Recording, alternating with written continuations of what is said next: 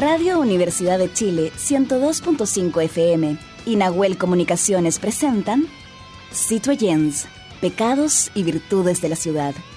Un espacio dedicado a aquellos ciudadanos y ciudadanas que necesitan descubrir qué hay detrás de la metrópolis. Bienvenidos al debate sonoro de ideas, al rescate de la memoria, al rito de la reunión para arreglar el mundo, a la capacidad de opinar y escuchar al otro. Con ustedes, los anfitriones de Citoyens.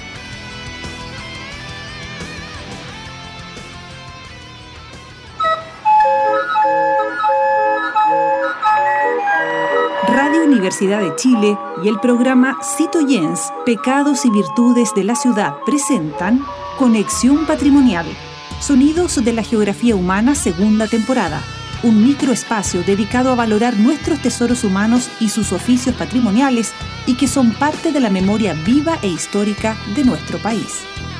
Este proyecto es financiado por el Fondo Nacional de Desarrollo Cultural y las Artes, ámbito regional de financiamiento, convocatoria 2023. Muy buenas noches, ¿cómo están? Aquí les habla Verónica Araya en un programa más de Conexión Patrimonial, capítulo número 15, en la cual estamos justamente de, hablando de conexión patrimonial, sonidos de la geografía humana en nuestra radio Universidad de Chile, la 102.5 FM, la radio que piensa. Y para este capítulo hay que dar eh, agradecimiento a todo nuestro equipo que hace posible que ustedes nos puedan ver y escuchar semana a semana. En producción general se encuentra Fabiola Mancilla, producción digital Matías Carrera, investigación Igor Lepe, Ángeles Potorno, sonidos Camila González y producción periodística Nosmeli Rodríguez. Y también se encuentra mi querido colega Jaime Lepe Órdenes. ¿Cómo estás, Jaime? Hola, muy bien, acá desde Los Pellines, región de los Ríos, Valdivia, em, en esta conexión patrimonial que está financiada por el Fondo de las Culturas, las Artes y los Patrimonios, y también estamos de alguna manera enlazados con radio de la Universidad Austral de Chile de Valdivia. Sí, hoy día, Jaime, vamos a hablar de un oficio muy interesante y que claramente tenemos una invitada de lujo que nos va a poder eh, esclarecer muchas dudas que vienen justamente de nuestro ciudadano. Vamos a hablar sobre la medicina tradicional. Eh, la medicina tradicional es una herencia de un cubano, o sea, herencia familiar, con conocimiento ancestral. Tiene una relación directa con el medio que los rodea. Aprenden y delegan sus prácticas, lo que produce el legado del conocer. Su labor fue tan importante que llegó a diferentes rincones de Europa, lo que produjo un reconocimiento de las hierbas americanas, pero no del hierbatero como tal, sino como el producto, el proceso en sí. Em, hay algo súper interesante, Jaime, que la Organización Mundial de la Salud plantea que la medicina tradicional se entiende como las diversas formas de la medicina indígena. Hay dos, según lo que ellos plantean, eh, las terapias con medicación, en las que se usan hierbas, minerales, partes de animales, etc. Y la otra son las terapias sin medicación, y que van desde la utilización de las manos hasta las 21 terapias de tipo espirituales. Así que ese es un dato que nos entrega justamente eh, la OMS. Eh, Jaime, ¿algo que agregar a... Sí, bueno, eh, señalar que si bien Europa, por un lado, eh, hace un reconocimiento de esta medicina tradicional, sin embargo, el oficio del yerbatero, la yerbatera, no está tan bien, eh, y esto es por el eurocentrismo, es decir, una cultura europea que intenta ah, de alguna manera expropiar, ¿no es cierto?, la cultura de nuestros pueblos eh, aborígenes. Sin embargo, esta medicina tradicional hasta el día de hoy sigue vigente porque es un legado patrimonial y ancestral muy importante, sobre todo para las culturas eh, precolombinas y, las culturas actuales. Hay que dejar bien en claro que hay una diferencia entre las hierbateras y la medicina tradicional, y eso es justamente lo que vamos a conversar con nuestra invitada, que estamos conectadas con ella, Isabel Mesa Quichel. ¿Cómo está? Médica tradicional. ¿Cómo está eh, Isabel? Gracias por aceptar nuestra invitación. Mari Mari, por la mien, por, por bueno, pues, eh, a quienes están conectados, a quienes están visualizando este programa. Inche Isabel Mesa Quichel Piñen, eh, soy la Huentuchefe del territorio de Río Bueno, me desempeño como, como la Huentujo, como la Huentuchefe, como ñaña también me dicen, mm. en el CESFAN de Río Bueno ya hace ocho años más o menos, que trabajo ahí a la par con el sistema biomédico, donde hacemos análisis de casos de pacientes, trabajamos con el programa de salud mental, bueno, donde se puede hacer el aporte desde nuestra visión, digamos, eh, de como ñaña, como cultura mapuche en el territorio, a la prevención también, no dejar de mencionar que nuestra medicina eh, ancestralmente era preventiva. Nuestros mm. también se comían un asado cordero y tomaban bailagüen, diente león para no enfermar del hígado. Entonces fue en esa visión preventiva. Con los años se ha puesto más curativa porque también se ha ido perdiendo eh, los saberes, ya nuestras ñañas antiguas partieron, está quedando el renuevo. Felizmente soy una agradecida de tener este cupán, esta herencia, como mm. usted lo mencionó, y, también una tremenda responsabilidad de, poder llevar esta medicina ancestral ah, aquí en el territorio y, que también consulte mucha gente con, con esta visión de medicina. Perfecto. Isabel, ¿cuál, Ahora respondiendo a su pregunta. De eso quería preguntarle, como para ser más específica, ¿cuál es la diferencia entre la medicina tradicional y la medicina de otro, eh, eh, de otras partes del, país directamente? Ustedes tienen, usted hablaba de lo, de lo regional, ¿cierto? De, de, la localidad. Pero ¿cuál podría ser la diferencia específica del territorio específicamente? Claro. Eh, bueno, la, diferencia es cuando usted mencionaba hierbatera, la hierbatera la que hace el comercio, digamos, con las plantas, y el paciente o la persona consulta de acuerdo a sus patologías que pueda tener, sus dolencias de, física. ¿ya? Las laguentuchefe, nos hacemos, no podemos dar un laguen si es que no hay un diagnóstico. Y ese diagnóstico se hace como ancestralmente, vale decir, con la mm. orina, otras la Huentuchefu tienen otros saberes, los machis también. Entonces, esa es la, diferencia, digamos, porque nuestros cuerpos son todos diferentes, eh, hombre, mujer, niña, niño, las dolencias, el espíritu, ese puyi que tiene cada ser son diferentes, entonces el agua no puede ser así como una botella para todos, ¿me entiende? Es personalizado. Eso. Y lo otro que usted menciona con respecto a, los saberes de los otros de Chile, digamos, hablando de todos los pueblos originarios que existen en nuestro largo país, eh, la, visión, el respeto, la cosmovisión es lo mismo, pero sí cambia eh, en los territorios. ¿ya? Los del norte trabajan con un lagüen, tienen otro espíritu, los de la zona central trabajan con otro lagüen, tienen otros espíritus, otros nien que cuidan esas plantas, entonces de acuerdo ahí ya nace una diferencia. Isabel, eh, se habla desde la historia y desde su propio testimonio que esto es algo que se va heredando de generación en generación. ¿Cómo fueron sus primeros pasos en esta medicina tradicional? ¿Cómo la fue aprendiendo? Eh, y, cómo llegó a tener hoy día el lugar y el respeto de las comunidades respecto a su oficio? Es algo eh, emocionante, cosa que lo que más me gusta conversar de esto, porque contarlo es una cosa, vivirlo es otra cosa. ¿ya? La emoción desde, desde tu espíritu. Bueno, en este caso, mi cupán, eh, la mamá de mi mamá, ella era la Huentuchefe. Ella ya partió al Huenumapo, ya está en su descanso. Y ella y ese Puyi, nuestro ser cuando fallece, descansa nuestro cuerpo, pero nuestro Puyi queda dando vuelta a nuestro espíritu, como le llama nuestro Am, ¿ya? Y ese Puyi decide dónde poder reencarnarse, ¿ya? Mm. Entonces yo vengo desde el vientre de mi madre con ese Puyi, ser médica. Tuve la mm. oportunidad, por esas cosas de la vida, mis padres eran trabajar en un fondo, eh, muy, muy disperso, muy lejos, en la cordillera. Por temas de estudio, yo me tuve que quedar viviendo con mi abuelo, los primeros años de mi vida. Entonces yo siempre estuve enojada por eso, porque, porque ellos me abandonaron, ¿ya? Pero después con los años uno encuentra las respuestas. En este caso yo tenía que vivir con mi abuela, porque yo estaba elegida para ser médica.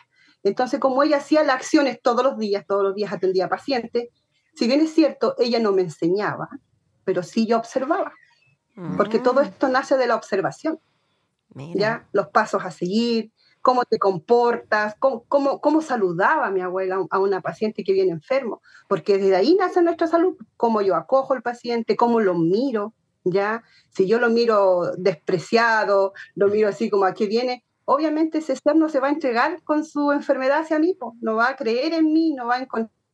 Eh, todo fue un caminar, ya pasaron los años, eh, enfermé mucho, uno enferma mucho, una enfermedad que obviamente a visión médica no va a estar, es una enfermedad espiritual, donde eh, sientes muchos dolores, muchas, muchos temas espirituales y donde hay ¿Quién te hace ese pelotón que le llamamos nosotros, ese diagnóstico? Son los machos. Ya en la machi te dice, usted, ñaña, tiene con un cupán, tiene con una herencia, usted tiene que recibir esa herencia, y por lo tanto debe hacer su, su, todo su proceso cultural para que así esto tenga, digamos, como la titulación, para que me pueda entender y pueda hacer su gestión aquí en esta tierra a lo que sus con la enviaron. Perfecto. Y, esos han sido mis procesos, una parte, porque a mí ahora se me viene otro proceso. ¿ya? Yo estoy en un proceso con Machi nuevamente, donde tengo que hacer otro proceso. Ya tengo que levantar un, un rewe, tengo que tener un cutrún, pero este es un proceso súper largo, ¿ya? Entonces es algo muy eh, emocionante y muy espiritual. Nuestra salud espiritual. O sea, es un proceso largo de formación, nunca termina de estudiar.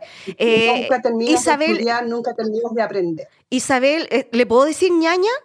¿Le pido permiso? Sí, ñaña, hay algo que me llama la atención en que usted, en su relato, usted me hablaba de mirar al paciente, escuchar al paciente, en recibir al paciente. Eh, Por supuesto. Yo creo que todas las personas, a lo mejor nuestros auditores que nos están escuchando, cuando van al médico, eh, nunca miran a la cara a los médicos a su paciente. Están mirando el computador o están tomando nota, pero no los miran. Ellos miran los exámenes. Ahí hay una diferencia, ¿no? Dentro de la parte de la, de la medicina. Eh, eso es lo que nos podemos, podríamos decir que es una diferencia abismante entre la salud, entre el tema eh, tradicional de, los hospitales, de los médicos hospitales o de clínicas, versus ustedes, que ustedes al parecer se preocupan del paciente desde que ingresa a, a, la consulta con ustedes hasta que se va. O sea, es todo un proceso para buscar su diagnóstico, ¿no? Por supuesto. Eh, obviamente ese paciente viene enfermo, viene desequilibrado, su mm. espíritu no está en su cuerpo. Y por eso es muy importante que ese paciente debe ir acompañado, el ñencutran que le llamamos nosotros. El paciente que, el cuidador en este caso de ese, de ese enfermo, de ese cutran, me va a expresar a mí cómo ha ido enfermando, por qué ha ido enfermando, porque detrás de una enfermedad hay una transgresión que uno hace como ser, como persona, con conocimiento, sin conocimiento, pero hay un desequilibrio y nuestro espíritu se sale del cuerpo y se empieza a enfermar nuestros órganos, si nuestra enfermedad empieza desde afuera, no desde adentro hasta afuera. ¿ya?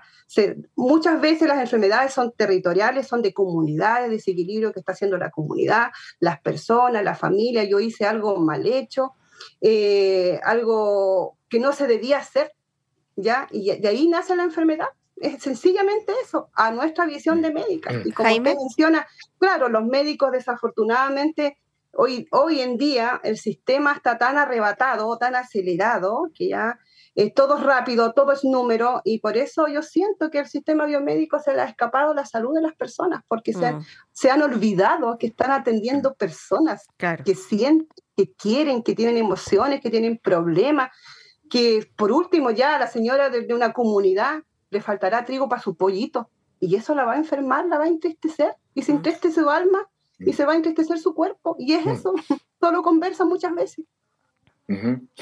Eh, Isabel, tengo una, una, una, duda que yo creo que nuestras auditoras, auditores eh, también la tienen, y tiene que ver con el incipiente eh, ingreso, por así decir, en términos de confianza, de, las personas común y corriente, ¿no es cierto?, sobre todo en las grandes ciudades, de acercarse a esta medicina tradicional a diferencia de la medicina europea, por llamarle de alguna manera, ¿no es cierto? Y tiene que ver con las farmacias mapuche eh, y aquellos em, eh, procesos que, que se viven ahí al interior. ¿Hay alguna relación también en abastecer de esa medicina que se expende en estas farmacias mapuche con lo que hacen ustedes? Súper buena pregunta, siempre lo he pensado. Ya no sé si es bueno o malo, no soy quien para condenar eso, ¿ya? Solo me hago responsable de mis acciones. Y si esas farmacias van a aportar a un ser, van a vender gotitas de San Juan y ese ser humano va a tener tristeza, le va a hacer bien, para mí está bien. Yo no, no soy quien para condenar nada. Ah, o sea, soy usted, responsable de mis acciones. ñaña, entonces aquí los remedios y todo lo que sea para sanar ese paciente lo prepara usted. Yo. Ya. Yo busco ese lagüen. Voy Ah. al río a pedir ese lagüen. O, o al territorio donde pueda. Felizmente yo vivo en un territorio donde aún hay lagüen. Aún. Otros, otros también, por ejemplo, ya de cerca de Temuco, nuestras machas ya no tienen lagüen. Y ahí, allá estamos hablando de otro tema. Perdone la, Mm. perdone la ignorancia. Cuando usted me ha repetido varias, varias veces la WEN, ¿qué es lo que es la WEN? Son las hierbas, las plantas. es la infu- su remedio, su medicina. Ya, pero eso viene desde una hierba, desde una planta, ¿de, de qué? no son agüitas, no son la agüita, como me dicen algunos pacientes, pero yo en ese sentido no soy agresiva, yo le enseño a la gente, yo sé que muchas cosas nacen desde el desconocimiento. El lagüen es tu medicina que va a tu cuerpo y detrás de ese lagüen, de esa infusión que se entrega, va todo un proceso cultural que yo tengo que hacer, ¿me entiendes? Entonces, por eso es lagüen, es medicina para tu cuerpo. Perfecto, pero eso ¿de dónde se extrae?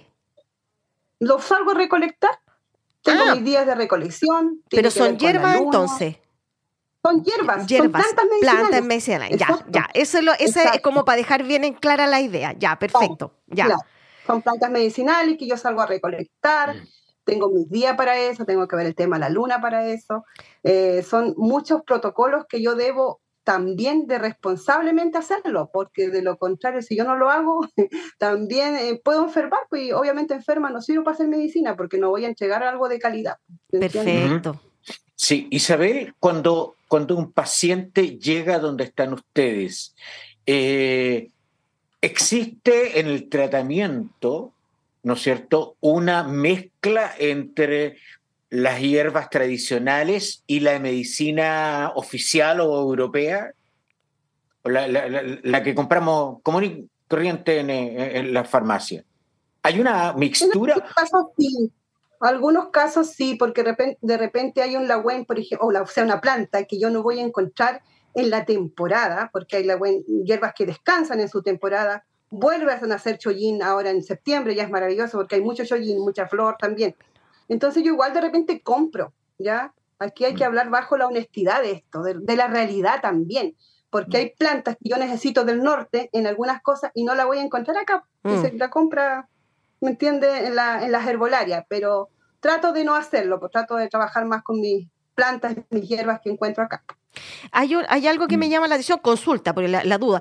¿Hay alguna, en algún Sí. minuto usted mezcla eh, el tema de sus medicamentos, o sea, sus su remedios versus los medicamentos tradicionales? ¿La gente junta estos dos tipos de, de tratamiento o solamente se quedan con el que usted estre- entrega? En este caso, usted me habla con el, el tema del consultorio, Sí, diagnóstico sí, médico con sí. este ¿Sí? por supuesto, sí, sí. Sí, por porque como usted- por eso como usted está en el consultorio, Yo me llama la atención. Entonces, después que el paciente lo ve un médico tradicional, después pasa donde usted y puede complementar ambos medicamentos, ¿no?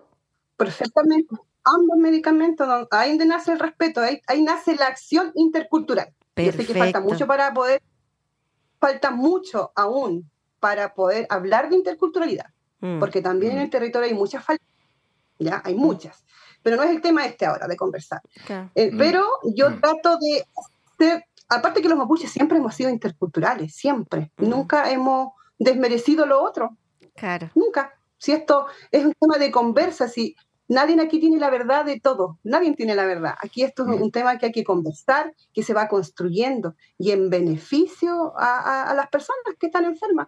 Y si la gente acude a mí es por algo, porque ah, vuelve a recoger esta medicina, si esta medicina es milenaria, Mm. ¿ya? Eh, esto está desde, el- desde que el mundo es mundo, dijo, Claro. decía mi abuela, de que el mundo es mundo, eh, está la sanidad, ¿ya? Se, se perdió muchos años, se, las ñañas se escondieron, porque también no hay que desconocer que hay un tema histórico ahí, las, las parteras, las médicas, las machas fueron perseguidas, fueron asesinadas, porque eran brujas, tal cual. Mira, usted Ya, Entonces, pero como nuestros, nuestros ancestros, nuestros puloncos, nuestros espíritus son fuertes, esto nunca se va a acabar, todo lo contrario. Esto, el chollín de las médicas viene con, con mucha fuerza, con mucho nehuén. Allá- La sabiduría tú no puedes destruir un espíritu porque es intangible. Mire. Y eso no puede desaparecer, todo lo contrario. Cada vez hay más jóvenes empoderados de su cultura porque nuestros jóvenes ya han ido perdiendo el miedo, el temor de ser mapuche, ya se paran en cualquier lugar y incheta mapuche, me, yo soy mapuche. ¿Entiendes? Sí, soy una se le queda claro. Mi padre es médica, mi padre, mi padre es lonco, ya no está ese temor, porque también nosotras, nuestra generación, al menos mi generación, yo lo que me preocupé fue también de insertarle siempre mi cultura a mis niños, a mis hijos, y educarlos. Que van a defender, que se defiendan con libro, con buena palabra y con conocimiento. Entonces, por eso esto viene muy grande. Las médicas van a volver, eh, van a, volver a florecer, los machis vienen floreciendo en todos los territorios, todos los saberes. Mira, hay, algo que me llama la atención de la historia de lo que estuvimos investigando. Abate Molina, Jaime, mira, en 1778 decía que los machis araucanos dieron a conocer a los cristianos más de 200 ejemplares de hierbas curativas. O sea, tal mm. cual como lo que está diciendo la ñeña. O sea, claramente esto parte de mm. aquí, se expande y entregan este conocimiento. O sea, esto claramente mm. por algo eh, es reconocido hoy día y estamos haciéndolo visible para que la gente sepa que esto no es algo nuevo, que esto ya viene de, de sus ancestros. Jaime. Sí, mira, Isabel, me surge, me surge una inquietud eh, respecto a la cosmología y, en la medicina europea nosotros sabemos a través de la semiótica, ¿no es cierto?, que el estudio de los signos, los antiguos médicos, tal como decía Verónica, observaban eh, eh, los signos, ¿no es cierto?, del paciente. Eh, hoy día ya no se hace. hay, hay, un pragmatismo de los médicos modernos que, que se olvidaron de aquello, pero me llama la atención la cosmología y cómo también en la medicina europea, la que nosotros conocemos, mm. eh, es muy importante que la enfermedad tiene un elemento psicológico, emocional y uno fisiológico del cuerpo. Al parecer, por lo que, lo, que yo desprendo de lo que ustedes también hacen, es que también sucede aquello. Por tanto, ah, no es lo mismo a lo mejor atenderse un día determinado con ciertas condiciones que en otro, o de una persona que tiene una enfermedad determinada con otro cuerpo muy, muy distinto. Entonces, en este sentido, hay una espiritualidad que va acompañando el, el, trabajo que ustedes hacen con las hierbas y aquellas hierbas que les sirven para sanar determinada enfermedad. Por supuesto, para mí es muy importante, eh, aparte de, como le explicaba hace un rato atrás, con respecto a la conversa con el cuidador Mm. o el dueño del enfermo, el Ñencuchán que le llamamos. De ahí nace un, diagnóstico, obviamente con visualizar la orina, eh, la conversa con el paciente, la observación. Siempre va a ser la observación. Me perdí, me volé. No, se preocupe. Sí. hay algo que, eh, Isabel, eh, ñaña, hay algo que nos llama la atención justamente cuando hablamos de tradiciones cuánto hablamos de tradiciones. Dentro de su familia, ¿quién puede continuar con esta tradición? Eh, eso no lo sé. Eso no lo sé. Eh, podría ser uno de mis hijos. Tengo una hija y un hijo. ¿ya? Pero para ir, para eso ya debe haber un diagnóstico de un machi, en este caso uno de ellos empezar a, presentar, digamos, algunos procesos culturales que está haciendo. Perfecto pueden ser mis nietos, todo ah, no lo sé. pero bueno, ahí hay que esperar nomás que se pueda continuar. bueno, estamos. los procesos que tengan que cumplirse en esta tierra. Listo, pues. Muchas gracias. Estábamos con Isabel Mesa Quichel, médica tradicional, ¿cierto? Conversando sobre este oficio tan hermoso de lo que es esta medicina, ¿cierto? Una mezcla, una mixtura entre esta medicina tradicional, justamente en, eh, en esta localidad, en su consultorio, ¿cierto? Donde se relaciona, ¿cierto? Con los enfermos que van a ver a los médicos tradicionales y después justamente pasan donde ella para poder hacer un, mejor tratamiento. Eh, Isabel, queríamos, ñaña, queríamos darle las gracias por esta eh, conexión. Verónica, Verónica.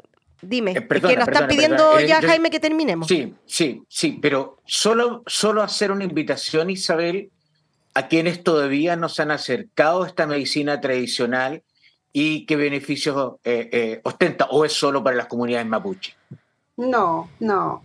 De hecho, yo atiendo personas mapuche y no mapuche. No. Ya. Para todos, es la humanidad en sí. ya pues, muchas gracias. ya pues, muchas gracias Isabel Mesa Quichel por haber aceptado nuestra entrevista. Un abrazo gigante desde Santiago, ¿cierto? Y Jaime también ahí que está más cerca suyo. Que estén muy bien, Ya, muchas gracias. Eh, estimados, mire, queríamos mostrar, acá tenemos un concurso les voy a mostrar estos dos libros que tenemos aquí de Nicanor Parra, eh, que vamos a empezar a trabajar en las redes sociales justamente para que ver quién se lo puede ganar. Pero para ello eh, tienen que hacer lo siguiente, queridos seguidores. Eh, nos tienen que seguir, tienen que darle like a las publicaciones, etiquetar a dos amigos y subirnos a su historia. Y esto, el premio lo vamos a... Pueden participar hasta el 31 de agosto y vamos a anunciar a los ganadores el 7 de septiembre, Jaime. Así es, así que a participar. Es un hermoso libro de Nicanor Parra. es una edición de lujo de, los, de los poemas de Nicanor Parra. Así que eh, es parte, parte del patrimonio literario también. Aquí tenemos dos. Así que un abrazo gigante, Jaime. Nos estamos viendo para la próxima semana en otra conexión patrimonial, Sonidos de la Geografía Humana, segunda temporada. Vamos, vamos a una pausa y volvemos.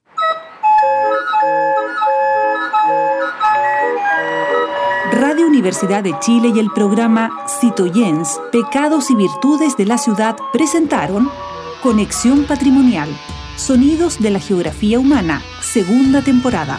Un microespacio dedicado a valorar nuestros tesoros humanos y sus oficios patrimoniales y que son parte de la memoria viva e histórica de nuestro país.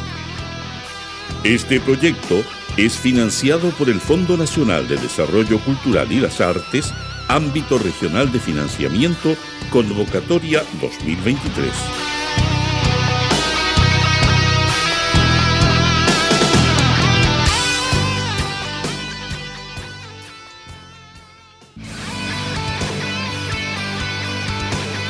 En la Plaza de Abasto todo puede suceder, porque es un lugar de encuentro con las ideas, los mundos y los personajes de la ciudad.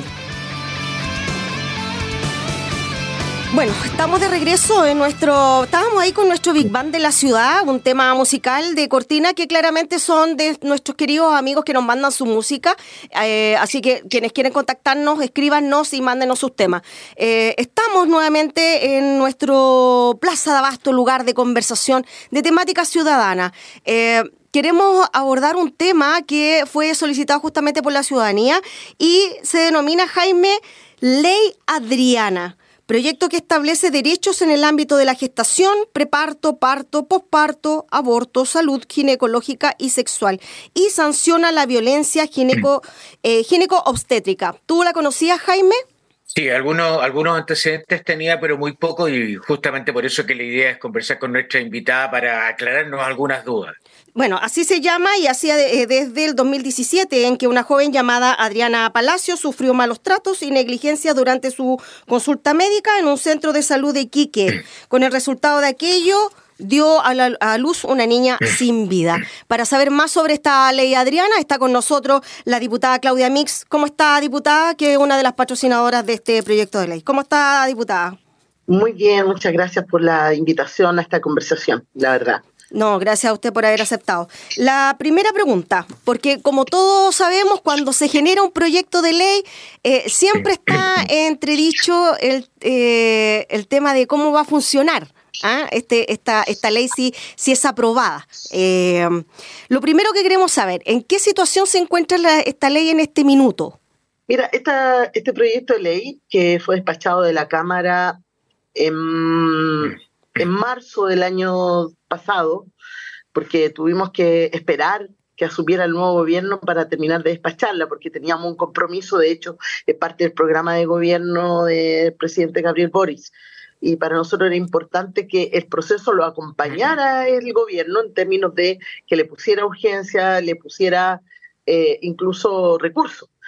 Entonces lo, lo, paramos un rato en la Cámara, contestamos unas indicaciones, principalmente de la derecha, enfocadas a eh, quitarle la perspectiva de género que tenía el proyecto, porque incorporaba no solo a las mujeres, sino también a las personas gestantes. Logramos despachar, se votó en la Cámara, en la Comisión de Mujeres y de Género, se despachó al Senado, donde eh, ya lo revisó la Comisión de Mujer y Equidad de Género acá del, del Senado. Salió aprobado, le hicieron algunas modificaciones y se fue a la Comisión de Salud, donde ahora está parado, pero está parado por un acuerdo que tuvimos con el Ministerio de Salud. Igual quiero contarte que cuando nosotros empezamos la discusión de este proyecto en el año 2018, eh, fue ingresado en primera instancia a la Comisión de Salud. Y ahí no hubo caso, y hay que decirlo con todas sus letras, de que este proyecto se pusiera en tabla para la discusión. Todos los quienes presidían la comisión eh, eran médicos, y la verdad que yo con un montón de argumentos tratando de que el proyecto se pusiera en tabla y no, y no, y no, y no, entonces logramos sacarlo de salud y llevarlo a la Comisión de Mujer y que a Género de la Cámara, donde avanzó de, muy buena manera. Y, no es menor decirlo porque en general hay una interpretación errónea de lo que significa este proyecto. Este proyecto no busca ser un proyecto punitivo ni salir a castigar eh, a tontas y a locas a quienes son responsables de esta violencia ginecobstétrica que además ha sido invisibilizada por décadas y además naturalizada, casi como que es normal de que nos traten mal, de que nos garabaten, que, no, que nos traten... Eh, de la peor forma cuando vamos a, nuestros procesos principalmente de parto. Entonces logramos que finalmente eh, avanzara en el Senado. Eh, el Ministerio de Mujer y Equidad de Género le puso urgencia y por eso también avanzó rápidamente en la Comisión de Mujer, quien presidía era la eh, senadora Claudia Pascual. Se mejoró el proyecto, yo lo debo reconocer. Se vieron aspectos bien importantes también en la lógica de que hablara con la ley integral eh, de, la erradicación de todo tipo de violencia, ¿no? Y hoy día está en la Comisión de Salud y les comentaba que está parada ahí con un acuerdo del Ministerio de Salud porque requiere principalmente recursos, recursos para poder implementar este, esta iniciativa, porque nosotros la vemos como un cambio de paradigma en la salud materno-infantil. Mm. ¿Por qué? Porque se hace cargo primero de una cosa que la verdad está bastante naturalizada, entonces en una lógica de instalar el parto respetado en nuestro país, eh, habilitar salas de parto respetado significa recursos, tener más profesionales a disposición para atender los partos también significan recursos, por tanto lo que nos pidió el MinSal fue hacer una pequeña eh, estudio aleatorio en los servicios, eh, principalmente porque les preocupaba, porque efectivamente el proyecto al final en uno de los capítulos considera un agravante eh, de la ley de derechos y deberes del paciente, donde mm. finalmente tipifica la violencia ginecobstétrica, pero obviamente también la, castiga. Eh, y bueno, eh, había cierta aprensión de que eso podía generar mm. cierta resistencia de los servicios de salud de querer entrar a los pabellones porque podían ser cuestionados, etcétera, etcétera. La verdad que no, la verdad que, que esto cumple con, los estándares internacionales, lo que nosotros ponemos énfasis en este proyecto es principalmente un proyecto preventivo. Perfecto. Eh, diputada, ahí usted mencionó, perdóname Jaime, eh, para no dejarlo pasar, lo que ella acaba de mencionar, habla de recursos. ¿Estamos hablando tanto de recursos económicos como los recursos humanos? Eh, sí, exactamente. O sea, es, no, no, es, no, es, no son pocos los recursos. No recuerdo en este momento el número exacto que la ministra nos comentó, pero nosotros creemos que esto no es un proyecto para implementar de un día para otro. Por tanto, si se transforma en una política pública, uno podría proyectar en nuestro país a 10 años, por ejemplo, tener en todos los hospitales públicos de la red eh, salas de parto respetado, con profesionales formados y capacitados, con eh, eh, contenidos en, algunos principios que para nosotros son básicos en este proyecto, como dignidad en el trato, que se respete la autonomía de la mujer, que haya además privacidad y confidencialidad, porque de repente tú estabas ahí, a mí me tocó y me tocó un montón de mujeres, nosotros mm. hemos recibido muchos, muchos testimonios, no solo el de Adriana, que es la motivación primera de, hacer este trabajo, eh, pero además efectivamente han, ha existido un sinfín de, de malos tratos. También tiene un principio muy importante que la interculturalidad en un país que ha recibido tanta migración y además tiene presencia importante de los pueblos indígenas, también hay que tener una mirada distinta de lo que significa un parto, ¿no? Lo que significa parir. Y principalmente también el principio de, territorialidad, ¿no? Es lo mismo parir en Arica que en, el Hospital San José, no es lo mismo que... Eh, etcétera. Entonces, tener eso, esos antecedentes para el momento de evaluar. Perfecto. Jaime. Sí. Diputada, eh, desprendo de lo que usted señala y, hay que ponerlo en contexto, en este país hace eh, cientos de años que nada es igual entre unos y otros, entre unas y otras. Entonces usted acaba de señalar, y lo quiero poner como cuña, esto es solo salud pública, porque obviamente e imagino que cuando se paga bastante más en una clínica privada, los tratos en general cambian, o también incluye aquello. Y lo otro que me preocupa, diputada, es, en este caso debería ser de parte del MinSal, es toda una labor de educación que debiera comenzar en las escuelas. Y aquí yo insisto en que el Estado todavía no, no, no cacha esta cuestión de que tiene que estar comunicado entre sí, en este caso Ministerio de Educación y Ministerio de Salud, y podríamos ahorrar millones de millones si tenemos una buena educación. Mira, tú has dicho dos temas que son fundamentales y están contenidos en el proyecto. Nosotros lo que hacemos en el proyecto también es intervenir en las mallas curriculares de los centros de formación, en todas las escuelas de matronería, porque creemos que hay que incluir algunos contenidos que tienen que ver con la promoción de los derechos de la mujer, del recién nacido, de la familia, del acompañante significativo, en todos los ámbitos, desde la gestación, del preparto, posparto, pero además eh, en torno a toda la salud eh, reproductiva, porque ah, esto obviamente se, enmarca en la, lucha por los derechos sexuales y reproductivos que todas hemos llevado adelante. ¿Por qué? Porque eh, efectivamente las nuevas generaciones de matronas, matrones, ginecólogos, ginecólogas, tienen otra mirada respecto de, del trato que tienen que tener con eh, las mujeres o con la persona gestante en, esa, en esa situación.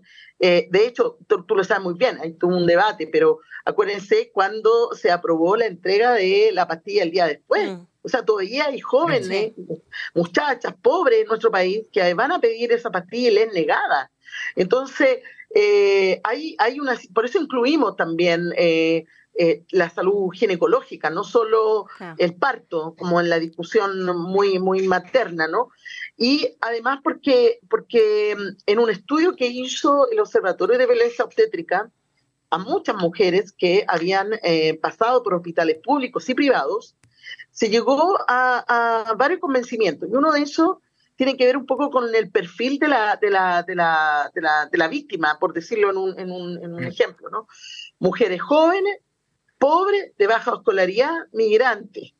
Entonces, esa, esa realidad, que además no habla de una mayoría de mujeres en nuestro país, ¿verdad? La mayoría de las mujeres en este país son mujeres pobres, con baja escolaridad, y que obviamente eh, eh, tienen bajo ingreso y tienen, están vinculadas a mundos eh, migrantes o, indígenas y que obviamente obliga a la autoridad, al Estado, a pensar en políticas públicas para esas mayorías que hoy día no tienen la posibilidad de pagar un parto, y aquí después voy a entrar en otro tema, o una cesárea en una clínica privada eh, y esperar a la cola en un hospital público que está saturado, porque, ojo, nosotros con este proyecto no pretendemos castigar a los funcionarios y funcionarios del sector público, todo lo contrario, creemos que es una oportunidad de mejorar las condiciones laborales, la infraestructura, que incluso ella no tenga que estar atendiendo 20 partos al mismo tiempo, sino 5, etcétera. Se, se, fija, ¿no? Tiene, esta, tiene esta idea de fondo también. Y, ¿por qué me, claro, ¿por qué me refiero también a, a las cesáreas? Porque Fíjense que hay datos hoy día alarmantes respecto a la cesárea. Hoy día ya es considerada tanto por el mundo de las ginecólogas y matronas como un tipo de violencia. Sí. El porcentaje que hoy día es aceptado a nivel mundial de número de cesáreas a nivel anualmente son de alrededor de entre el 16%, ya el 20% de los partos eh, en, en, el país a nivel mundial no deberían superar ese, ese porcentaje. Nosotros tenemos hoy día partos por cesárea cerca del 60, incluso más por ciento. Eso habla del negocio de la salud, habla de cómo las clínicas e incluso los hospitales, el médico de cabecera programa para aprovechar más sus tiempos, ¿no? Esta cesárea y finalmente no solo le sale más caro al Estado porque la persona fue a dar fue un parto, no fue una intervención quirúrgica que incluye más vías cama, pabellón, anestesista, etcétera, sino que además eh, se hace un abuso eh, eh, desde las clínicas privadas y desde los médicos, porque ahí ya entra el médico, ya no, no está la matrona solamente, no está la ginecóloga, está un médico, que, una enfermera y otro tipo de personal médico que encarece ese parto y que efectiva, efectivamente además tiene consecuencias en la salud, no solo de esa mujer, sino que también, y personas gestantes, sino que también del recién nacido. Ustedes saben, yo no, no soy médica, pero ustedes saben que en el momento del parto del recién nacido, al pasar por el, el, digamos, por, la, por el espacio de la, del útero y, salir a la, a, vamos a, la, superficie, no sé cómo llamarlo, como, al, como eh, nacer, digamos, en ese, en ese tránsito adquiere un montón de defensas naturales frente a bacterias, eh, que las transforman en, en, defensas eh, inmunológicas ¿ah? y que por tanto salen al mundo a través de la cesárea menos protegidos, que adquieren más enfermedades y además hay secuelas, ojo, hay secuelas en esas mujeres porque las cesáreas, no sé si ustedes saben, pero tienen un corte de, de varias capas de la piel. No siempre mm. son cocidas todas las capas y se genera todo este tema del daño abdominal y la vuelta adelantal y todas estas cosas. Sí, ¿Mm? diputada, hay algo que me llama la atención justamente porque los pacientes tenemos derechos y tenemos deberes. Y eso está claro y hay un orden jurídico que así lo establece. Eh, en este proyecto de ley, ¿cuál sería el agravante penal? Mm. Para que nos quede claro. Es que lo que hicimos, claro, lo que hicimos nosotros en el proyecto, eh, y además fue mejorado en, en el Senado, es que se, se diferenció entre malos tratos y violencia. ¿ah?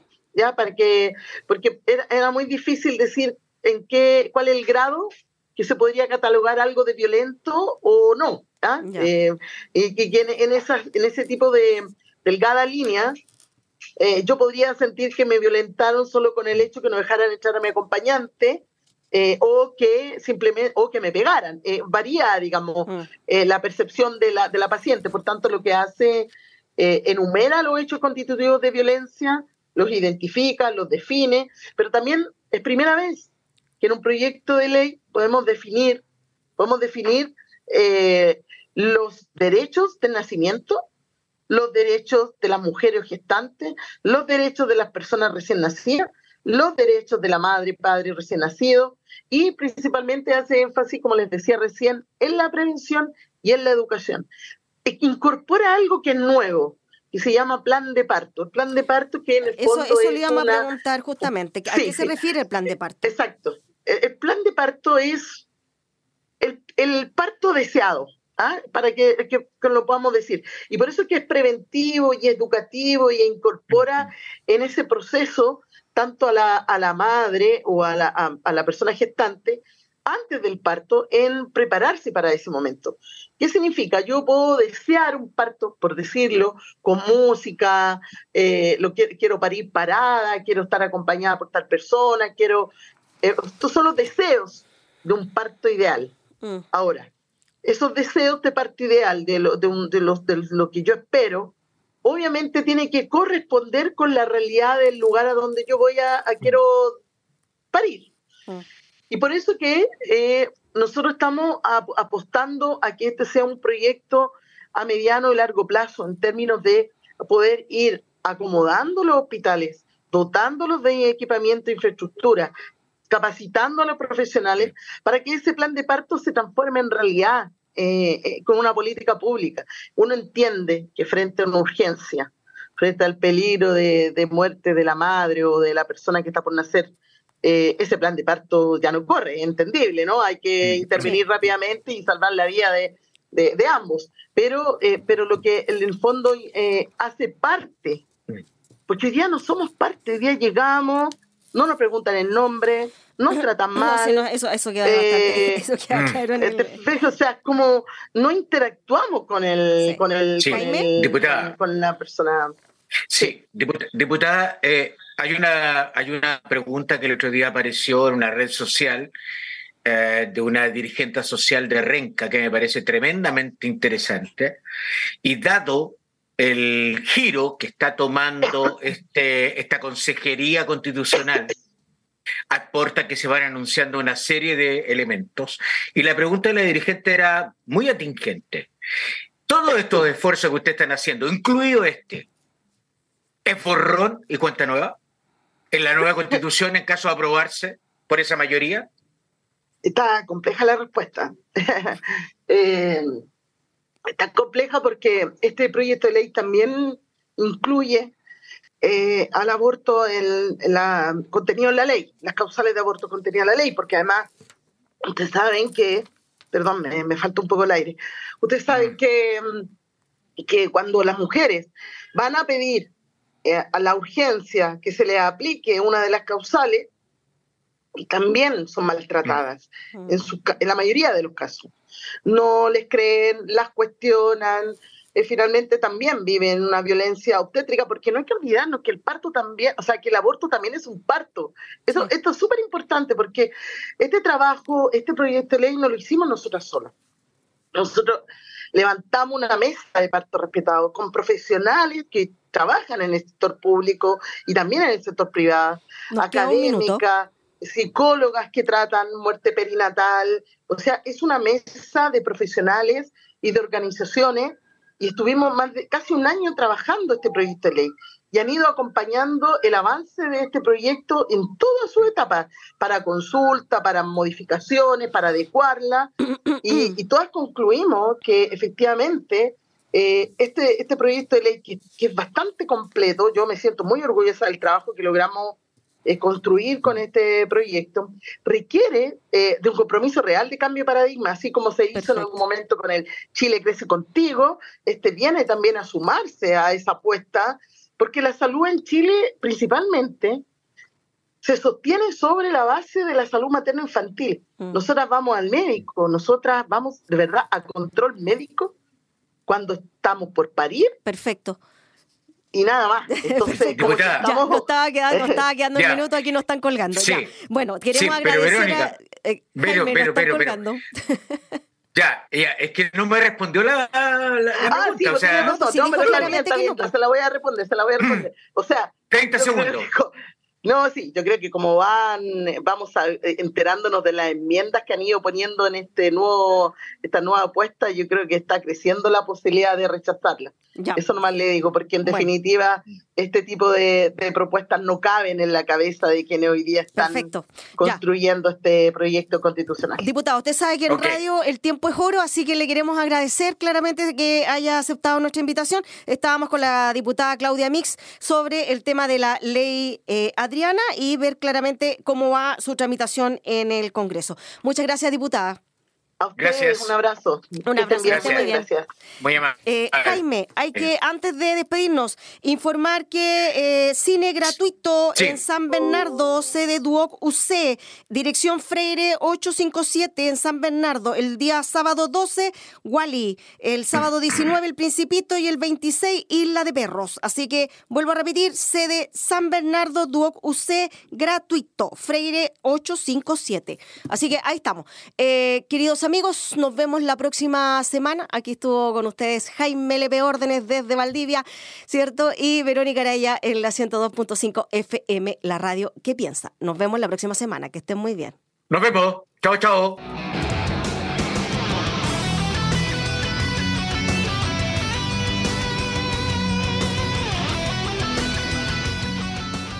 Radio Universidad de Chile 102.5 FM y Nahuel Comunicaciones presentaron Citoyens, Pecados y Virtudes de la Ciudad.